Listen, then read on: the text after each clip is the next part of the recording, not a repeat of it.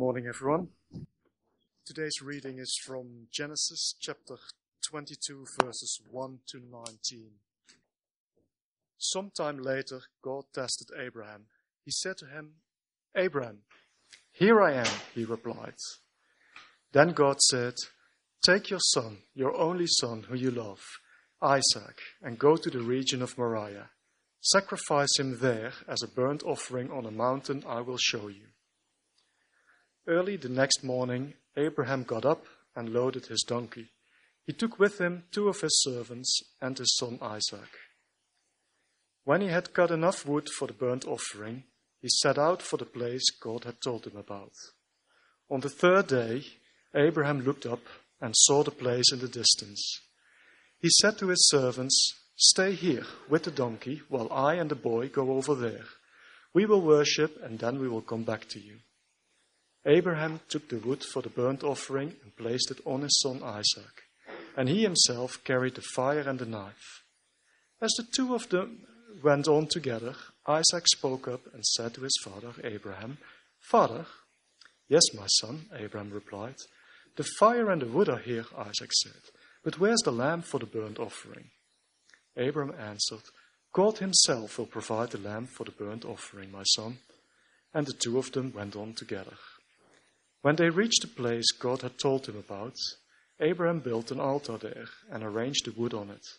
He bound his son Isaac and laid him on the altar on top of the wood. Then he reached out his hand and took the knife to slay his son. But the angel of the Lord called out to him from heaven, Abraham, Abraham! Here I am, he replied. Do not lay a hand on the boy, he said. Do not do anything to him. Now I know that you fear God because you have not withheld from me your son, your only son. Abraham looked up, and there in a thicket he saw a ram, caught by its horns. He went over and took the ram and sacrificed it as a burnt offering instead of his son. So Abraham called that place, The Lord will provide. And to this day it is said, On the mountain of the Lord it will be provided. The angel of the Lord called to Abraham from heaven a second time and said, I swear by myself, declares the Lord, that because you have done this and have not withheld your son, your only son, I will surely bless you and make your descendants as numerous as the stars in the sky and as the sand on the seashore. Your descendants will take possession of the cities of their enemies, and through your offspring, all nations on earth will be blessed because you have obeyed me. Then Abraham returned to his servants, and they set off together for Beersheba, and Abraham stayed in Beersheba. Thank you very much, Chris. Uh, good morning, everyone. Nice to see you. My name's Matt. I'm one of the uh, pastors at the church. Uh, thank you for being with us. I hope you're uh, enjoying our service so far today. Uh, as you can see, we're in the book of Genesis at the moment. Uh, and we're looking particularly uh, at Abraham, uh, learning from Abraham about what it means to trust God. Uh, and we've come to today this very uh, intense story. Uh, and I'm sorry for a long weekend, it kind of feels like we should have something a bit lighter, doesn't it? this story is powerful, emotional, I think, and, and, quite possibly upsetting for lots of us. I'm sure some of us have heard it before. some of us maybe have even just heard it for the first time. Um, I actually have a very clear memory of the very first time I heard this story.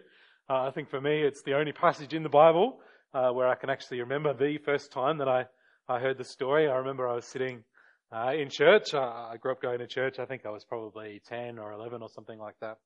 Uh, we didn't have a kids' church, uh, the little church I went to, so I, I, I used to sit, and sit in church, uh, draw pictures, things like that. But I remember the, sto- the morning that this story was read out. Uh, and I can remember sitting there in church and, and hearing Abraham uh, told to kill his son. You almost do a double take, don't you? I, I think I can remember actually almost feeling physically sick. What are we reading? What is God doing? And then hearing that Abraham was going to obey. No, Abraham, what are you doing? Surely this isn't an instruction that you should be following. And remember, this is the first time I'd ever heard the story, uh, so I didn't know how it was going to end, and uh, probably as well because I was the right age, uh, I was probably picturing myself as Isaac, uh, you know, maybe picturing my dad as Abraham, all sorts of complex issues coming through. It, fills you with dread, doesn't it? The whole story causes such intense emotions, which I guess is why I can remember it so well. Uh, one of the reasons, by the way, that this story, I think it does target our emotions. Uh, I was talking to someone this week who's studied literature and things like that, uh, and they were saying that even in the secular world, uh, the experts will say that this story that we've just had read out is regarded as one of the great examples of ancient storytelling. Uh, you might have noticed a few things like how the story sort of starts off quickly. They, they have this three day journey, uh, they, and, then, and then it slows down as it starts to reach its climax. There's that haunting line where uh, Isaac says, Father, the fire and are here, but where's the lamb for the burnt offering? Uh, just gets at you, doesn't it? And then uh, the story almost slows right down to slow motion as Abraham takes the knife, takes the knife up into the air, and then right at the last minute, the angel intervenes. No, Abraham, don't lay a hand on him. Stop.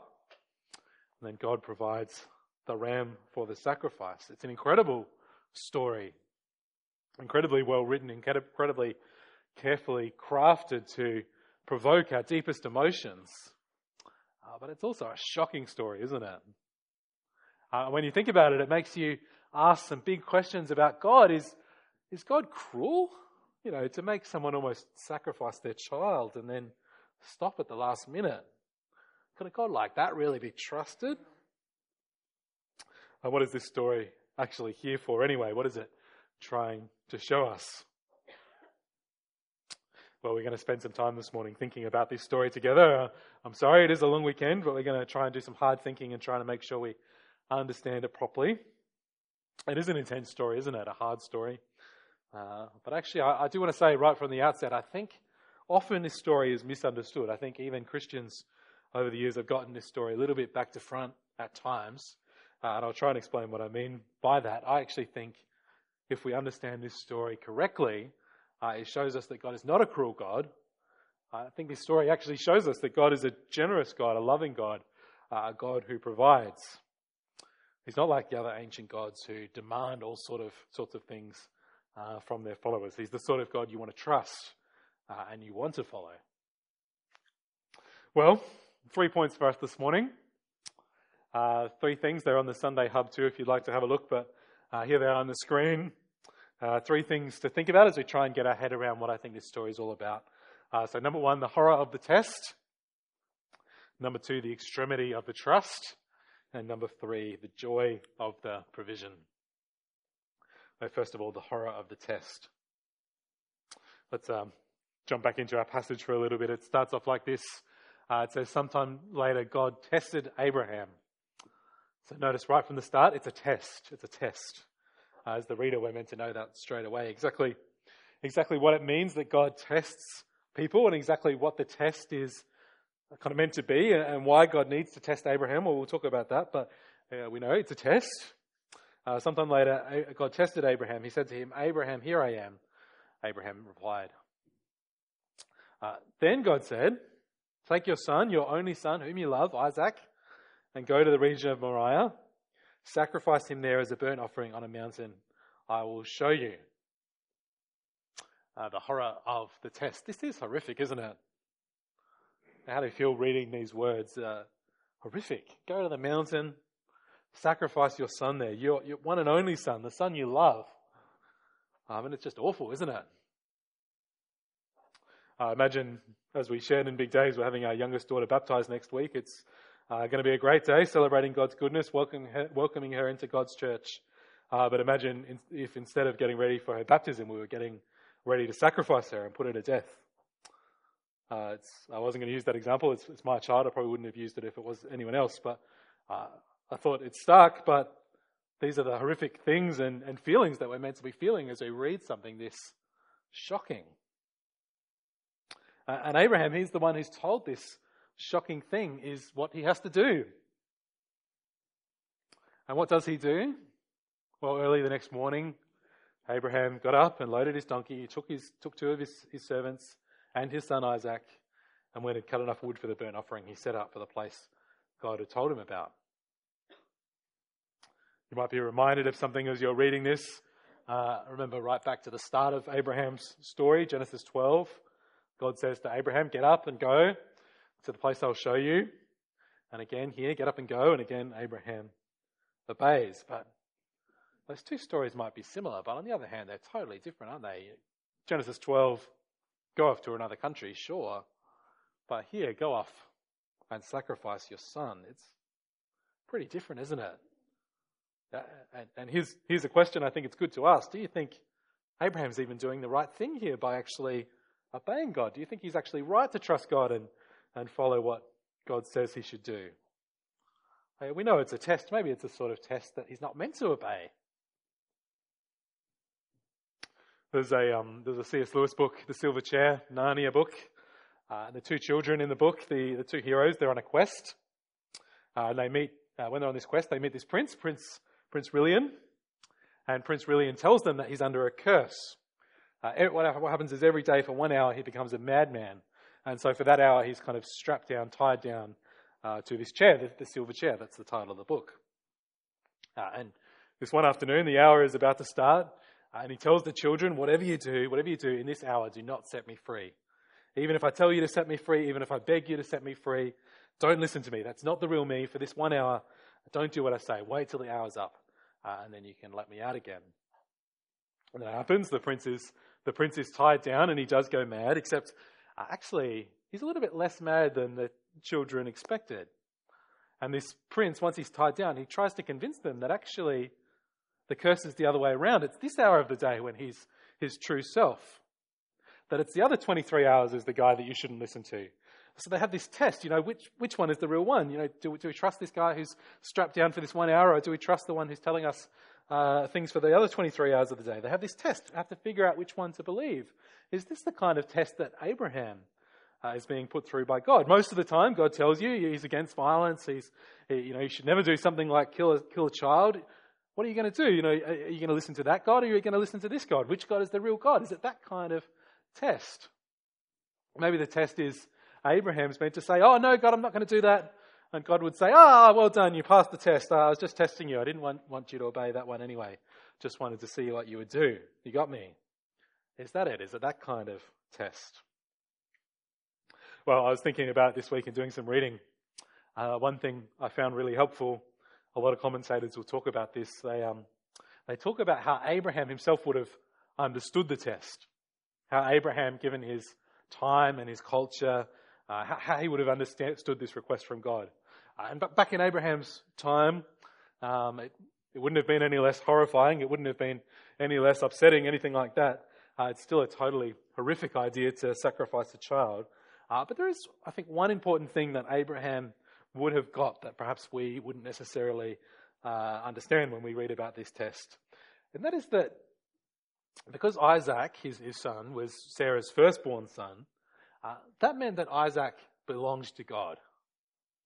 Isaac, the firstborn son, he would have belonged to God. That would have been clear for someone like Abraham. Uh, it was an important principle in these ancient times, right through, right through the Old Testament, actually. The, the first.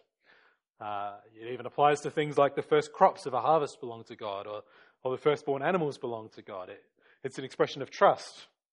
If you can trust God with the kind of your first crops of your harvest, it's a way of saying, well, I trust that God's going to provide more. We even saw that uh, as far back as Genesis 4, actually. You might remember uh, Abel trusted God, uh, and so he was happy to provide some of his, his firstborn lambs to God. He was happy to provide some of his first, yeah, first, first lambs, first crops. So Abraham would have still been shocked he would have still been upset. He would have still been horrified. Uh, but he would have actually understood that Isaac, in some, some funny way, did belong to God. That actually Isaac's life was God's to direct. Isaac's life was God's to decide what he would do with. Uh, so, in some strange way, Abraham would have understood that this request God made was a just request. One person I was reading said it like this If, um, if God had asked Abraham to kill Sarah, Abraham would have said, absolutely no way. Uh, but this is different. This is God asking for something that he had the right to ask for. It's God calling in what he owed, calling in his debt. It, it's justice. And uh, I don't expect us to really get on board with this idea. We still find it odd. Uh, we probably don't really agree that it is just. But this is seemingly what would have been understood in these ancient times. We'll, we'll see that later in the Bible, even in, say, the Passover story uh, in Exodus. You remember the Passover story? Uh, it was the firstborn Egyptians uh, who God had the right to take their lives. Uh, and by the way, you remember the firstborn Israelites actually had to be paid for too. Remember, they had to be paid for uh, by the blood of the Lamb. a bit of a connection there, isn't there?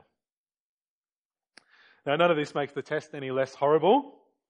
None of this makes the test any less brutal. But what it does show us that, is that actually Abraham is doing the right thing. The test is will you trust God to do what he is in within his rights to do? Will you trust God to do what he is within his rights to do? Now, this is pretty heavy, isn't it? Before we go on, uh, let me make a couple of things pretty clear. Uh, in case anyone's getting the wrong idea, here's the bit you know to hear if you've if you've tuned out or if you don't hear anything else. Uh, does this story mean we should sacrifice our children, figuratively, literally, any of that? No, no. Uh, does the story mean we should be willing to neglect others, do, do awful things that aren't God's way, uh, even if we're doing it for God? No. No, it doesn't mean any of that. Need to live God's way. Uh, I think God does test us today, by the way. I, I, think He does test us, if you're wondering that. But I also think it's not quite like what we might think. It's not the trick question sort of test. It's not the, you know, like sitting a year 12 exam um, and trying to get a high enough mark sort of test. Shout out to the year 12s, a few weeks to go. Um, it's more like what we talked about earlier this term, actually, in James. Uh, it's more like how he puts us through trials. He puts us through harder times, difficult situations, and he uses those situations to grow our trust and our faith. Um, you might be in the middle of a harder situation at the moment. I know some of us are. Uh, grief situations, health challenges, uh, physical or mental. Sometimes we're in situations and it feels like God is just trying to break us, awful things. Uh, but I'm sure lots of us can also look back at some of those hard times that we've come through and see how God has used those situations to grow our trust. So if we trust Him, we can trust that He does know what's better for us in the long run. Doesn't mean situations are easy, uh, but it is encourage is an encouragement to trust God and trust that He knows what He's doing. An encouragement to keep living His way, uh, even when we might want to do something different. If you go through a hard situation and you come out the other side trusting God even more, then that is a really good sign, isn't it? That your faith has been tested uh, and your faith is resilient and that your trust is real. Which, speaking of trust, brings us on to our second point. Uh, point one, the horror of the test. Point two, the extremity of the trust. Let's keep trying to understand this story from Abraham's perspective. Let's keep putting ourselves in his shoes for a little bit. Uh, think about what Abraham must have been feeling. He'd just been given this awful instruction take your son, sacrifice your son. And okay, yeah, maybe he understands a little bit differently to what we do. Maybe he understands that there's a justice there. Uh, but I think another good question to ask is how does he how does he do it? How does he how does he trust God with this instruction? How does he keep going?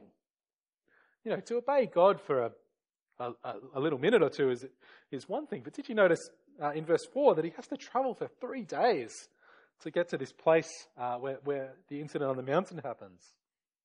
Just imagine being on that three day uh, road trip. How, how, many times do you think he thought about turning around, going back, almost decided, no, I'm, I'm, there's no way I'm going to do this. I'm going back. Yeah, this is his son. Now, if you've been, us, been with us the past few months, uh, past, past month, I should say, uh, we've been following Abraham and Sarah's journey, haven't we? Waiting for this son to come along. Talked about how much of their hope is in this child, how much of God's promises are all wrapped up in this child, Isaac. If you've been with us, you'll know a little bit about what's at stake here. This is, this is God's promised, promised child to Abraham and Sarah. How does he keep going? Well, I want to say this morning that I think the answer to that question is this. I think Abraham keeps going because he trusts that it's going to be okay. I think Abraham keeps going because he actually trusts that it's going to be okay. I think he actually knows that something else is going on. He actually has got that idea in the back of his mind. Why do I say that? Well, I think there are a couple of clues. The first one's really easy to miss, but let's have a, just a quick look at verse 5. He's gone on the three day journey. They've gotten to the mountain. Abraham's just saying goodbye to his servants. Uh, have a look at what he says. He says, Stay here with the donkey while I and the boy go over there. We will worship, and then we will come back to you. Both I and my son will come back to you. Now, I don't know what your first reaction to this is. Uh, when I read this, to be honest, I think, well, Abraham's just lying. You know, he needs to tell his servants this so that they're not suspicious. You know, of course he would say something like this, right? But could it be, could it be that he actually means it? That he's actually genuine? We will worship and then we will come back to you. Maybe. There's another clue. A couple of verses later, this is this, probably the section that I find the most awful, the, the haunting kind of line from Isaac. Uh, Isaac speaks up and says, Father, the fire and the wood are here, but where is the lamb for the burnt offering? Have a look, though, at what Abraham says in reply. At first glance, again, you might think Abraham's lying to make Isaac go along with it. Abraham answered, God himself will provide the lamb for the burnt offering, my son. And the two of them went on together. Again, it could be a little bit ambiguous. Abraham probably could be telling a little fib to get Isaac to go along with what he's doing. But could it be that he actually knows that God's going to do something? Is that how he keeps going? Well, we'd be left wondering about this question, except when we come to the New Testament, as we've already seen in the kids' talk, the author of Hebrews gives us a little bit more detail, actually tells us what Abraham was thinking. Let's have a look. Hebrews chapter 11. It says, By faith, Abraham, when God tested him, offered Isaac as a sacrifice. He who had embraced the promises was about to sacrifice his one and only son, even though God had said to him, It is through Isaac that your offspring will be reckoned. Abraham reasoned that God could even raise the dead, and so, in a manner of speaking, he did receive Isaac back from the dead. What's Hebrews saying?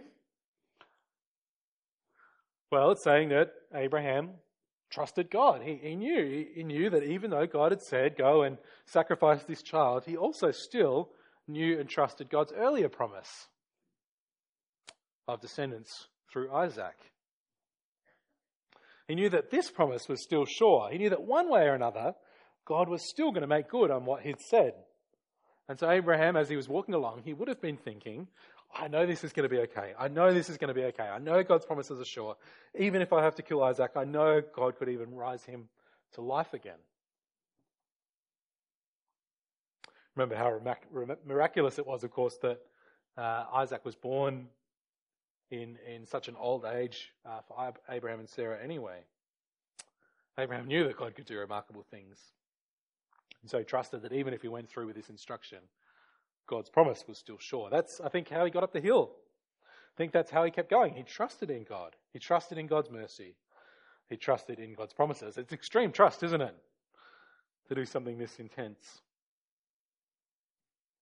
It does, I think, make us ask a question about our trust what the things are that we trust in. You remember when God came to Abraham at the start of the story, he didn't just say, um, by the way, come and, and sacrifice Isaac and kill him. He actually, he says, take your son, take your one and only son, whom you love. And it's not just God rubbing it in. It's God saying, this is your everything. This is your security. This is, this is God saying, take that thing, that thing that you value the most, that thing that you love, the thing that you hope in, I want to show you that your trust can't even just be in that son. I want to show that your trust is in, uh, isn't in anything else. I want you to see that your trust is in me. I want, I want to see that your trust is in me. We, of course, um, have lots of things that we can put our, our trust in good things, uh, our careers, our successes, our positions, our, our families, our children, and they're all good things. Uh, they're all good things to cherish and be thankful for and enjoy and make the most of. Uh, but when it comes to that question of where you put your trust, where you put your hope, because even all those good things, your career, you know, you can lose your career really quickly. In fact, everyone's career uh, will come to an end pretty quickly, one way or another, won't it? Uh, you can lose your success, you can lose your position, you can lose your family, your family can let you down. Uh, and so, if you want to trust in something that is sure, trust in something that is that will last, trust in something that won't let you down, then this passage is saying to us we need to trust in God and His promises. Enjoy all of those other things, they're not even remotely bad things. But your foundation, your trust, should be in God. Abraham's trust has been put to the test in a very extreme way, hasn't it? But he shows that ultimately his trust is in the right place in God and God's promises. The horror of the test, the extremity of the trust. Uh, final point, the joy of provision. Now, so far, can I say we've talked about some interesting things. Uh, I've talked about the horror of the test. Yes, it's a horrible test, but Abraham does seem to understand that in some way this is an expression of God's justice. Uh, the extremity of the trust, clearly, Abraham has amazing trust uh, in God and in God's promises. And both of those first two points uh, have had things to say to us. But can I say this last point, point three, the joy of the provision? I've taken a risk by leaving this point to the end because uh, some of us have probably gotten a bit bored and tuned out, which is okay. Uh, not looking at anyone or in any particular directions. But uh, I, I just want to say this last point. I think if we don't understand this last point, I think we miss the point of the whole passage, actually. I think we have to understand this last point. Abraham believed in God's justice, he trusted in God's mercy, and both of those things come together in the provision of the Lamb. You know, one, one question, we've asked a, a lot of questions of this passage today already. Uh, one question you might be wondering as you read this story is what's with the lamb? What's with the lamb? We know how the story ends. Uh, Abraham's about to kill Isaac, and God stops him. And then they find the lamb, or actually it is a ram, isn't it? But I'm just going to call it a lamb, so I get too confused. Uh, and they sacrifice the lamb instead. But why the lamb? Why the lamb? You know, they could have actually gotten to the end, and Abraham's about to kill Isaac, and God could have said, Stop, stop, stop. You passed the test. You recognize my justice. You trusted me. You trusted in my mercy. Well done. Okay, that's over. Let's go home. But no, Instead, they find the ram and they sacrifice the ram instead. Uh, what's with the ram? I think it's partly to show that justice is still done. God has still given the blood that he's owed. But I think the real point is about who provides the sacrifice. Because who provides the sacrifice? It's God. God provides the lamb, just as Abraham actually had predicted when he was speaking to Isaac. Whether he knew it or not, he said God is going to provide the sacrifice, and God does. And this is really important, really crucial. Why? Well, I've got just one more big question to ask about this passage. I think it's probably actually maybe the biggest question that we've kind of avoided so far. Uh, why would God ask for a child sacrifice in the first place? You're wondering that? Why would God ask for a child sacrifice in the first place? If child sacrifice is such an evil thing, and it is an evil thing, the Bible makes that clear that it's just a detestable, awful thing, child sacrifice. If child sacrifice is such an evil thing, how could God, who's meant to be good, ask for a child sacrifice? How, how could he do that? Well, think about how someone would come to sacrifice a child. I know it's an awful thing to think about, but child sacrifice has been very common throughout history in all sorts of cultures, all sorts of different pagan religions. Uh, think about how you would come to sacrifice a child. To imagine for a second, got a photo here so it can help us sort of imagine. Try and imagine for a second that you live in some sort of ancient pagan society and you believe in things like gods who control the weather and control, say, how much harvest you have from your crops.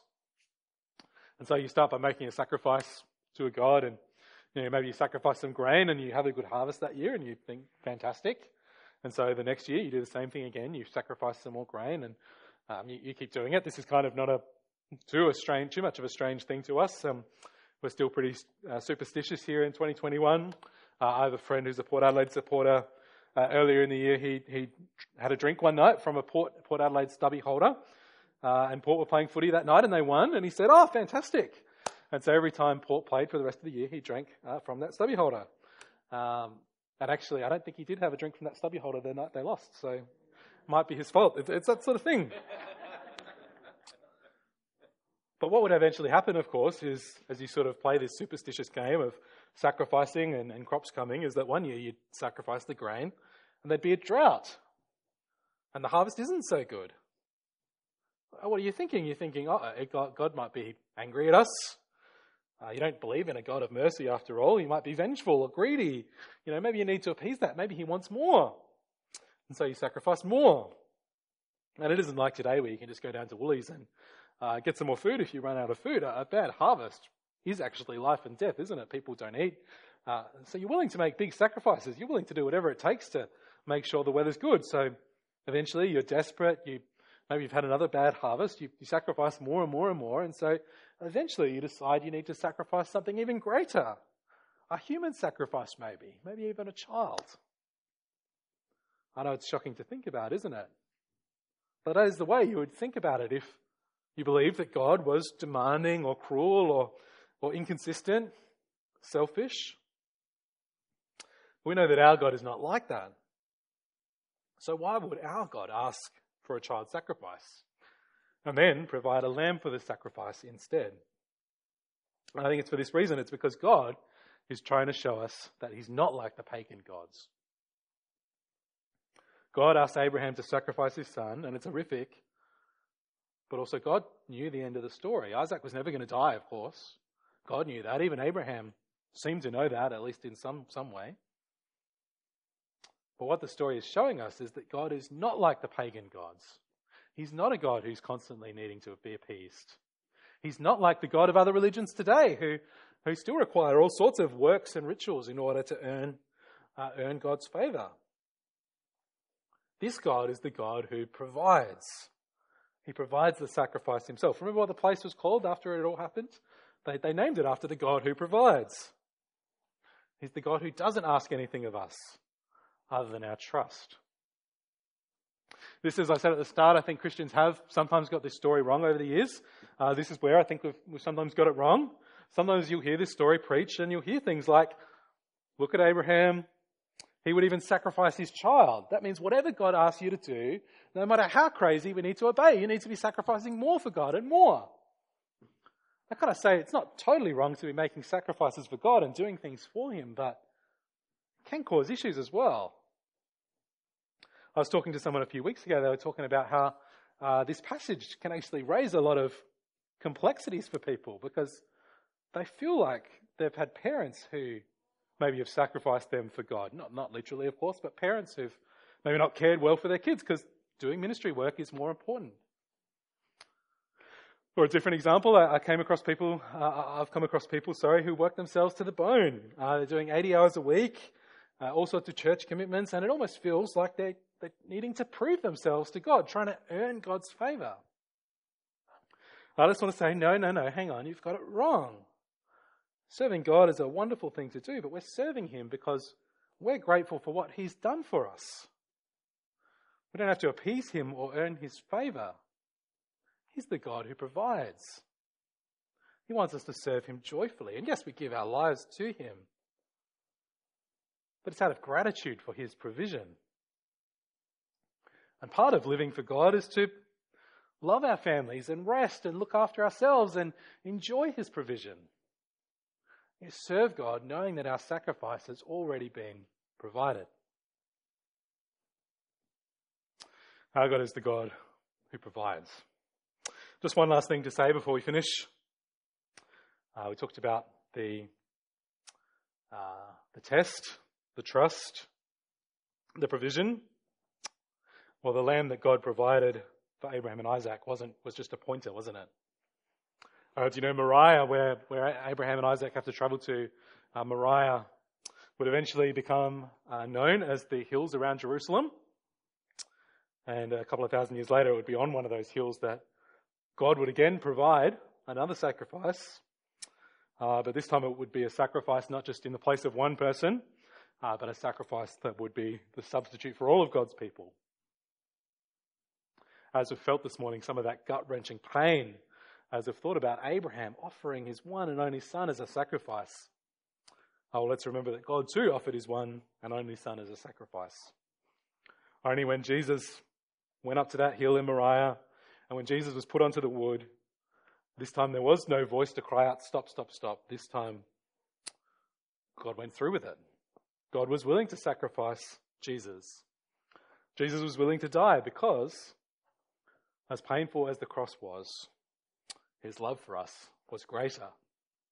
His desire to provide for us was greater. Uh, in 1 John chapter 4, it says it this way This is love, not that we loved God, but that He loved us and sent His Son as an atoning sacrifice for our sins. He is the God who provides. We can know that He loves us. And so we can know that we can trust in Him.